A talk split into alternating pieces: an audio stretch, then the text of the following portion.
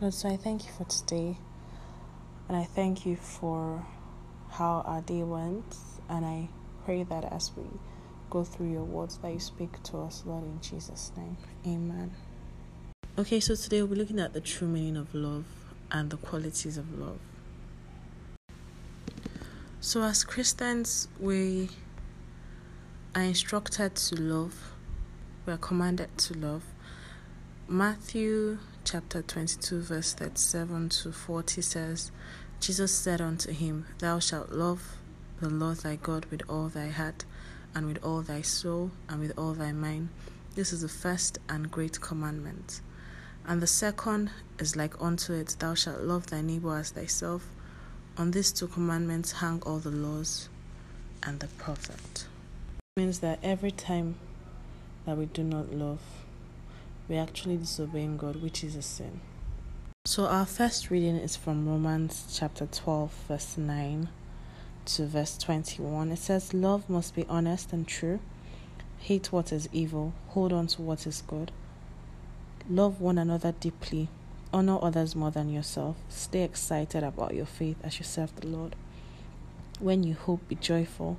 When you suffer, be patient. And when you pray, be faithful. Share with the Lord's people who are in need. Welcome others into your homes. Bless those who hurt you. Bless them and do not curse them. Be joyful with those who are joyful. Be sad with those who are sad. Agree with one another. Don't be proud. Be willing to be a friend of people who aren't considered important. Don't think that you're better than others. Don't pay back evil with evil. Be careful to do what everyone thinks is right. If possible, live in peace with everyone. Do that as much as you can. My dear friends, don't try to get even. Leave room for God to show his anger. It is written, I'm the God who judges people. I will pay them back, says the Lord. Do just the opposite, scripture says. If your enemies are hungry, give them food to eat. If they are thirsty, give them something to drink. By doing those things, you will pile up burning coals on their heads. Don't let evil overcome you. Overcome evil by doing good. Scripture is telling us that as Christians who have love in us, we should be honest, we should honor others more than ourselves, and we should have hope, we should be joyful, and when we suffer, we should be patient, and when we pray, we should be faithful. It says we should share with others and welcome people into our homes. We should bless those who hurt us rather than revenge.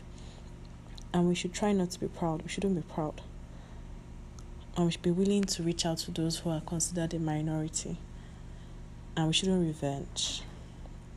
We should do good socially, morally. So far as not against God's word, we should do good. What is considered to be good? First Corinthians 13, which is what I call the scripture of love, or which is known as the scripture of love.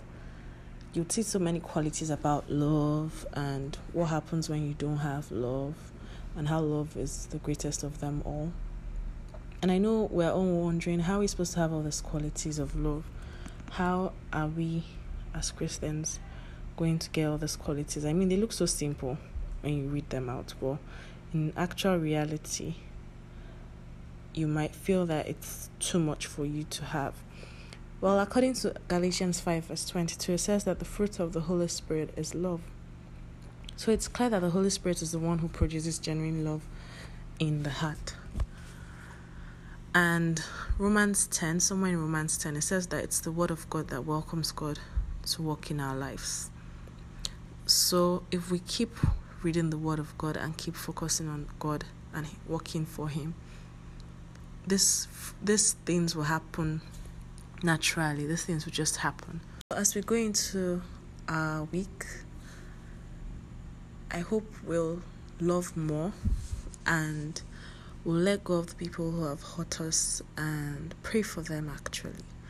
And I will also look out for people who are in need of this kind of love. We're going to reach out to people who on a normal day we won't reach out to, but just check up on them and make sure that they're fine and remind them that they're loved by God. Because love is not a feeling like we all usually think it is. But love is a choice, a deliberate choice we make, and it's a commandment from God. So I do hope you have a lovely week, and I'm praying for you all, and I love you plenty. Good night.